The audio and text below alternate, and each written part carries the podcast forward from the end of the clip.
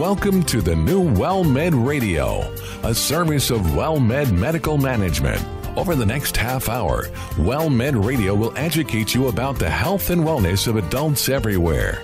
Co hosts Dr. Marissa Charles and veteran broadcaster and attorney Ron Aaron will share information to improve your health and well being. Here are Ron Aaron and Dr. Marissa Charles. Welcome to WellMed Radio. I'm Ron Aaron. Delighted to have you with us today. Our co host, Dr. Marissa Charles, is on special assignment, so it will be just me, which will work out just fine. We have a chance to talk with Dr. Steve Ramirez. He's WellMed Medical Director in Austin. Dr. Ramirez earned his medical degree and completed his family medicine residency at Texas A&M University Health Science Center in College Station. He's currently pursuing an executive master's degree in health administration at Texas A&M School of Public Health, and I'm sure he's uh, pleased with Texas A&M's victory the other night. They uh, they looked pretty good in the Orange Bowl. They did gig them. Should have been in the Final Four, right? academic tree does look a little uh, little linear. Yeah, exactly. Well, it's great to have you with us, and uh, you also uh, uh, spent time in the United States Air Force Reserves and the Texas Air National Guard, board certified in family medicine. And one of the things I, wanted to start with is what uh, everybody, no matter their age, but especially those of us who are over 65, are, concerned about is getting that COVID 19 vaccine. And can you give an update on, on where that stands? Well, I know that uh, most people are probably aware that COVID-19 vaccine has been approved. There's been two uh, vaccines here in the United States that have been approved for distribution. Uh, one being produced by uh, Pfizer, and the second most recent one that's been approved now by Moderna. Um, any other specifics on that? Well, in terms of availability, uh, when will most folks be able to get that vaccine, especially those who, who are in the uh, uh, older population, which are at higher risk? Well, I think if I had that answer, I think I might have a magic globe. Uh, ah. I don't think we have a really set date. I know that there is a strategy behind who gets it first. Obviously, we're attempting to vaccinate first responders uh, and individuals who are right on the front line of, of uh, managing and dealing with this disease. You have to imagine that you've got healthcare providers, uh, EMS workers, and uh, primary care physicians who are dealing with patients daily, numerous numbers of individuals who have disease burden. And so uh, they've been chosen as part of the, the, the strategic rollout as what's considered 1A. Uh, for those individuals who are 65 and older and typically in good health, uh, good health would likely mean that you don't have other what are called disease comorbidities or diseases such as diabetes or suffer from congestive heart failure. Uh, those would put you in a higher increased risk. Uh, but if you're 65 and, and relatively healthy, um, you would be considered later in the vaccination strategy that the, the government and the states have rolled out. So, uh, you know, the dates, I'll be candid, I think there's been some um, difficulty in being able to, you know, to, provide fixed dates, not only because of the availability of the vaccine, but also with the difficulty of actually, you know, implementing the strategy for actually vaccinating millions of, in, of individuals uh, around this state. And so it, it doesn't come without uh, burdens or, or, issues to overcome, but I think we've done a pretty good job of, of getting uh, at least the 1A, those individuals in the first uh, cohort that were meant to be vaccinated, such as ICU physicians, ICU nurses, um, individuals that work, uh, clean the rooms, and work on the front lines. As well as uh, those like at WellMed working in clinics. Absolutely.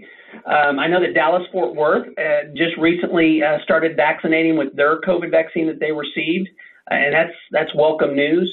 Uh, that means that that is a, another layer of care of care that can be delivered uh, by clinicians who will feel safe that they've been, and not just clinicians, but medical staff and everybody else that are on the front line in primary care delivering healthcare services. As you take a look at uh, COVID 19, a virus that swept across this country uh, almost like a, a, a, wildfire going through woods in California. Begins in January, uh, ends up uh, with huge numbers of people dying, over 3,000 every day. What's the difference between this virus and other viruses? Well, you know, it, one, this virus is, it's a pandemic, and so it has global reach. It's a respiratory virus, so much like flu, and that's part of the problem is that it has very similar uh, side, uh, side effects and symptoms that you normally see in individuals who have flu-like illness. A virus, though, can be constituted by anything. You have viruses that range from non-infectious to viruses that are uh, like hepatitis B that you know, only will be transferred via blood products or bodily fluids. This virus, in particular, the reason it's so contagious is because of how it's transmitted, and also just how the virus makeup uh, is. is it, it gets into your respiratory tract. It can get in through you know mucous membranes such as your eyes, and if it does, then it has the potential to replicate and get you pretty sick pretty quick. It's a pretty virus when you look at uh, the blown up uh, microscopic photos of that uh, little critter. Uh, it, it, it is very attractive. Well, I don't know if I would call it attractive. I mean, it, it, it's a it's a it's a killer by any sense of the imagination. It's it's definitely got you know some unique properties, as most viruses do. I mean, the study of viruses uh, is is not something that's novel.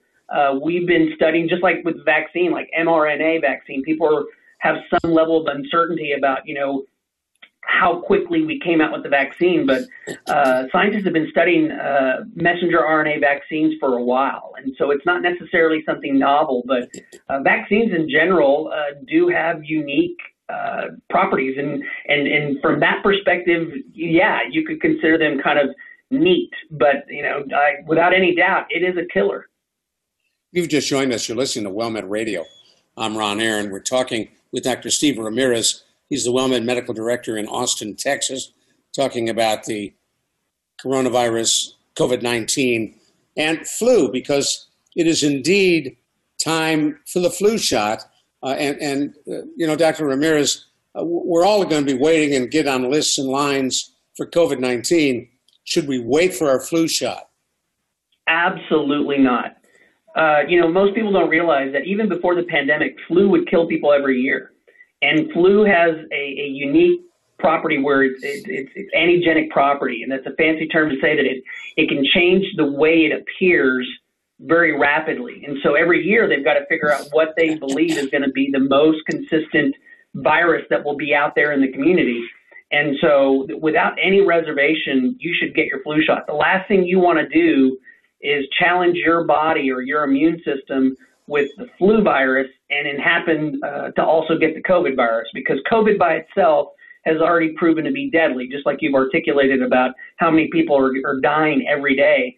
The last thing you want to do is not protect yourself uh, by getting a, a, readily available vaccine, such as the flu uh, vaccine.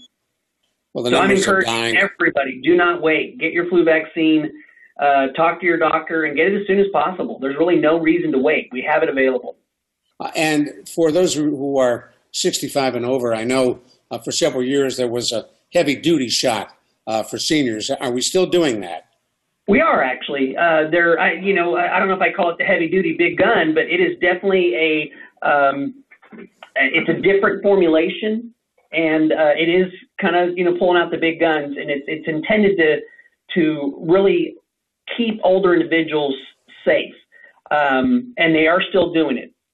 I had that one. Good. That's the one I had, and I wasn't sure it was still going on. Now the flu shots every year. That is correct. Every year you need a flu shot. That is Do correct. we know about your body has you have something called immune memory. Your body has this unique ability to to have to build a, a, almost like a library or a memory of the different exposures that you've had. So I encourage people, even if you don't think that it's going to be a year where the virus matches the the the vaccine that they weren't going to aren't going to marry up, I would still encourage you to get your vaccine because we usually uh, most of these vaccines uh, are composed of three to four different variants of what's anticipated of being the virus for that particular season. So somebody's rolling the dice and, and predicting what's no. coming. Well, I don't think it's rolling the dice. There's some really good science behind this. You know, and you have to understand that it kind of occurs in waves. You know, there's a northern hemisphere approach and a southern hemisphere approach. There's a hemispheric approach. And so there is a lot of really good science behind what the anticipated uh, strain will be. Now, do and, we know, you know? No, go ahead. I'm sorry. I was just going and flu vaccines have proven year after year to save lives. I mean, so uh, again, all the more reason it's not necessarily that we're just shooting blindly in the dark and hoping we're hitting something. Uh, flu vaccines are studied very closely on what they're able to cover. Now, what about the coronavirus? Is that going to be a one-time vaccine, or will we need to get that annually? Well, you know, right now the current vaccine strategy is that it's a two-shot vaccine.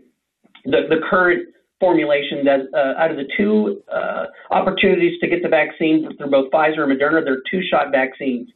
Because we are still in, in very much in the early uh, phase of receiving the vaccine, there will likely studies that go on for years after to determine how long um, antibodies will still remain in the system to uh, protect against it. So I really can't answer today. I think the best thing to do is to continue to look to your you know, to the CDC for guidance.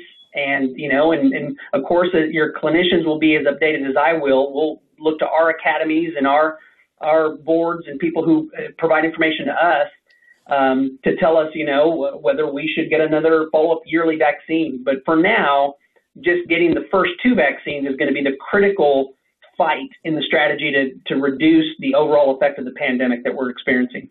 Now, I know for some who have contracted uh, coronavirus. There are some innovative treatments being used in hospitals. Are are those effective? You know, I, I, I can't speak to a high degree of confidence that I because I don't work in the hospital. I don't administer the medications. Uh, Remdesivir is one of the uh, medications you probably heard on the news. Uh, there's some indication that it does provide uh, some response. But again, I, I really I don't want to speak out of turn and, and say something that I'm not uh, completely right. up to speed on on where it's currently at. But you know, I do know that we have better now. You know, again, just within a period of six to eight months, we have more information now about how we treat patients versus having no idea about you know what's the best you know method to treat patients before they get on a ventilator to include a, medications that are readily available that was a big challenge when uh, the disease was first being diagnosed. Stay with me just a minute. Don't go anywhere. We're going to come right back to you. If you just joined us, you're listening to WellMed Radio. I'm Ron Aaron. Our co-host, Dr. Marisa Charles, on special assignment today. Our guest, Dr. Steve Ramirez. He's the WellMed Medical Director in Austin. We'll be right back.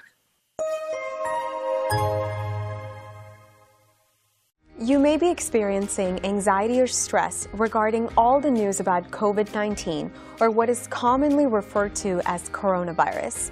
You are not alone. Optum is opening its emotional support helpline, providing access to specially trained mental health specialists.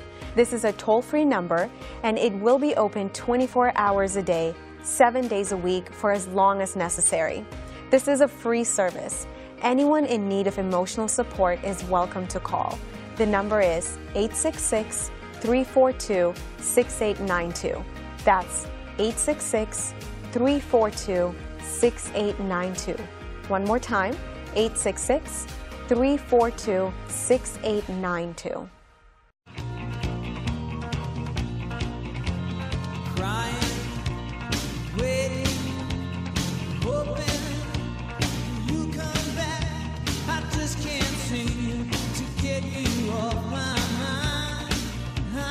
Well, thank you so much for listening to WellMed Radio. Dr. Steve Ramirez is with us. He's the WellMed Medical Director in Austin, and we're talking about not only COVID 19, the vaccine, and the flu vaccine, but I want to switch gears for just a moment because, uh, as I understand it, just as a layman reading uh, a lot of the material that's out there about uh, the, coronavirus and how it affects our respiratory system, uh, it, it, can trigger pneumonia in, in a lot of patients. And Dr. Ramirez, uh, as a senior, I've had two uh, different uh, pneumonia vaccines. Will those protect me as well? Unfortunately, the vaccines that you're receiving for pneumonia do not cover you for this particular uh, uh, coronavirus strain. Uh, if we did, then we'd probably be in a much different world right now. We would already have something readily available. that still is not a discouragement to get the pneumonia vaccine. Those are critical pieces to help you mitigate any risk that you might have if you were to come in contact with those particular uh, bugs.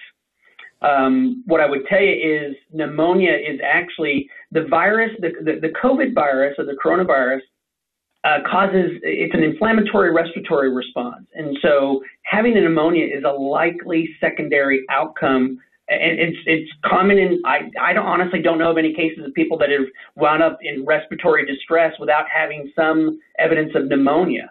Um, it's an inflammatory response, and uh, so pneumonia almost goes hand in hand after. It's kind of like you know getting uh, you know exposed to something in your sinuses and then having a subsequent sinus infection. So right. pneumonia is just the infection uh, kind of outcome as a result of the inflammation uh, resulting from having the COVID virus. How many different types of pneumonia are there? Oh, uh, too numerous for me to mention on this. Uh, if you know that there's uh, so if you know pneumonia has PCV 13 and PCV 23, then it tells you there's at least 23 variants that are out there. Wow. So there's more there's more than I can count on my hands.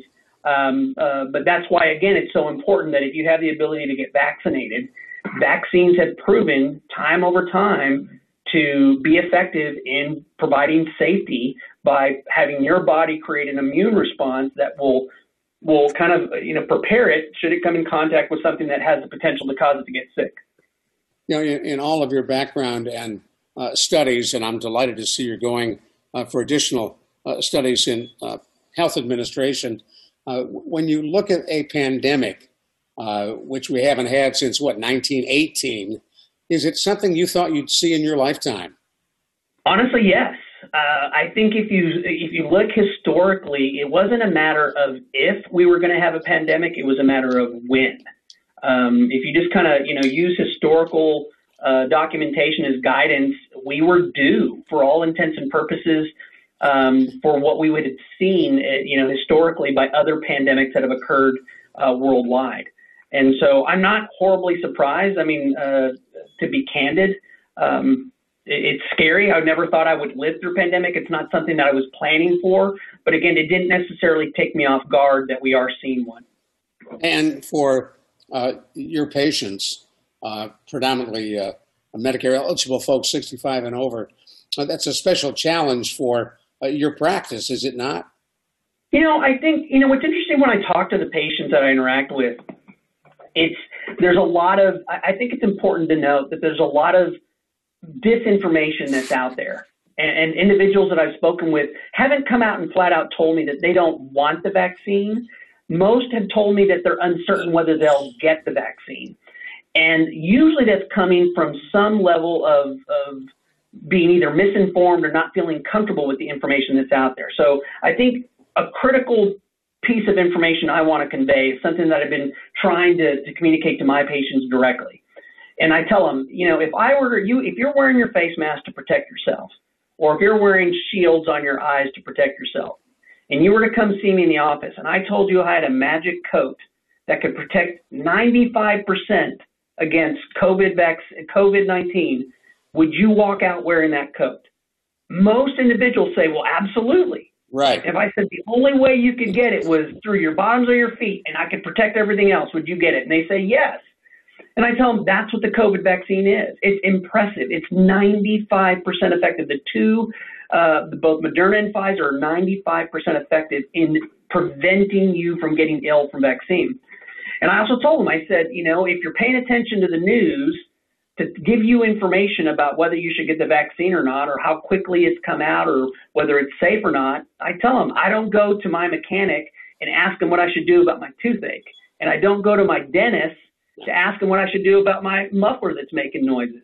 So you shouldn't go to the news to try to figure out whether you should get the vaccine or not. The safest thing to do is talk with your doctor. Listen to experts. Listen to people that that you trust your health care with already. And that would be hopefully your primary care doctor you know, and this primary care doctor is 110% telling my patients get the vaccine because if it can protect you at 95% effectiveness, not only am I doing it, my family's going to do it when available. Now, I, I noticed you didn't rule out going to Dr. Google. Well, you know, I've interacted with Dr. Google for quite a few years, and you know, what I have found is that I can find a research study on anything that would scare me. I could tell you why bananas are bad for you or eating too many tomatoes is bad for you. All I have to do is go to Dr. Google. So I, I tell patients the most important thing, it, it, pays to be informed. And I, I'm not trying to discourage people from wanting to learn more about where you would go for your information. But Dr. Google isn't necessarily the right person because most people come into my office with Dr. Google thinking that they have a tumor or some sort of badness that Dr. Google convinced them of. And what I would tell them is go to your healthcare professional, go to someone you trust Again, the same reason. I'm not going to go to my mechanic with a toothache. Right. I'd go to him and say, hey, help me out with my muffler. I go to my dentist for my toothache because I trust my dentist to know what he's doing. And the same with your PCP for the rest Absolutely. of your body. If this is someone that you trust with your health care and your family's health care, then provide them the same level of trust of well, whether you should get the vaccine or not. Don't don't go to your TV. Don't go to Google. You know, definitely if you want to read informed information just like I do, go to the CDC's website. Um, the vaccine has been well, you know, a lot of people are worried that it came out too quick. And this is what I would tell you. You had heard that there were other countries that were pushing vaccines. They kind of fast forwarded and bypassed some of the normal studies that would make it important to know that whether it was safe or not, such as human trials. Here in the United States, we did not do that. What we did is we went through thorough studies, human studies from individuals aging from 16 on up. And we looked at various classes of individuals, we looked at various races, we looked at all sorts of different parameters, and we did this human trial. And it came out to show that both of these vaccines are extremely effective. And if we're going to ever attempt to get back to some sense of normalcy, in curbing uh, the, the, this pandemic, this epidemic that is occurring across the globe, vaccines are going to play a critical role in getting it. And I think something else to say is that even though you get vaccinated, the next question most people have is, do I still have to wear my mask? And the answer for now is yes, because the vaccine doesn't necessarily keep you from having the, the virus and transmitting it. It just keeps you from getting ill with it. What does that mean? So, you know, um, you can, let's say I get exposed to the virus and I've been vaccinated. If I get exposed to the virus, my body will go through a series of immune response to fight off having the virus. That's just like the flu vaccine. The flu vaccine doesn't shield you from getting the flu. If you get it, your body has to go through a immune response. It's going to look in the library and say, "Oh, I know what virus this is," and it's going to start all the normal cell responses that would say, "We need to fight this thing off so it doesn't make us really sick." It doesn't mitigate me having the infection. So if I think I'm free and clear, even though I'm not symptomatic, my body's going through the normal immune response. Now that it has immune memory, I can still carry the virus and give it to my daughter or give it to one of my children or give it to my wife. And so the just getting the vaccine, while it may while it has a high degree of effectiveness in protecting you, doesn't necessarily mean that you don't have and can transmit the virus. So I think wearing masks is going to still be an important part of curbing this pandemic for a while. Now, without going too deep into the weeds, what is it that our antibodies do to that virus? Does it kill it, or does it make it uh, uh, unable to hook into our own cells? So the way the mRNA vaccine works, it's, it actually creates a protein that that blocks a certain viruses. The way they work is they'll the germ enters into your body and it starts to replicate, and it replicates and it replicates and it replicates, and that's actually what gives you a lot of the symptoms that you get. And that's why you get a lot of inflammation and body aches and fever and things like that. The messenger R, the messenger RNA vaccine, it it convinces your body. It says this is what COVID-19 looks like. Here's a small little bit. It's not the active virus. And when it comes around, I want you to recognize that this is the virus. And so you have cells in your body, T cells and other inflammatory uh, mediators, which fight off, help you fight off infection. Well, they already know. They already kind of know who the bad guy is, and they see him coming. And when they have contact with him, they can say, "Okay, we, we're ready for this guy because we've already had some level of understanding of what this this virus looks like." And so that's really how your body kind of fights this off. Is that we introduce something into your system. This this this uh, vaccine introduces a protein and prepares uh, your body to be able to recognize the true native virus and be effective in fighting it off. Got about Did a minute left. It does. That answers it. We have about a minute left. Is there anything I haven't asked you that you want to throw in in the uh, remaining seconds? You know, I think it's just important that, you know, we understand, you know, WellMed's out there. Um, we're seeing patients every day.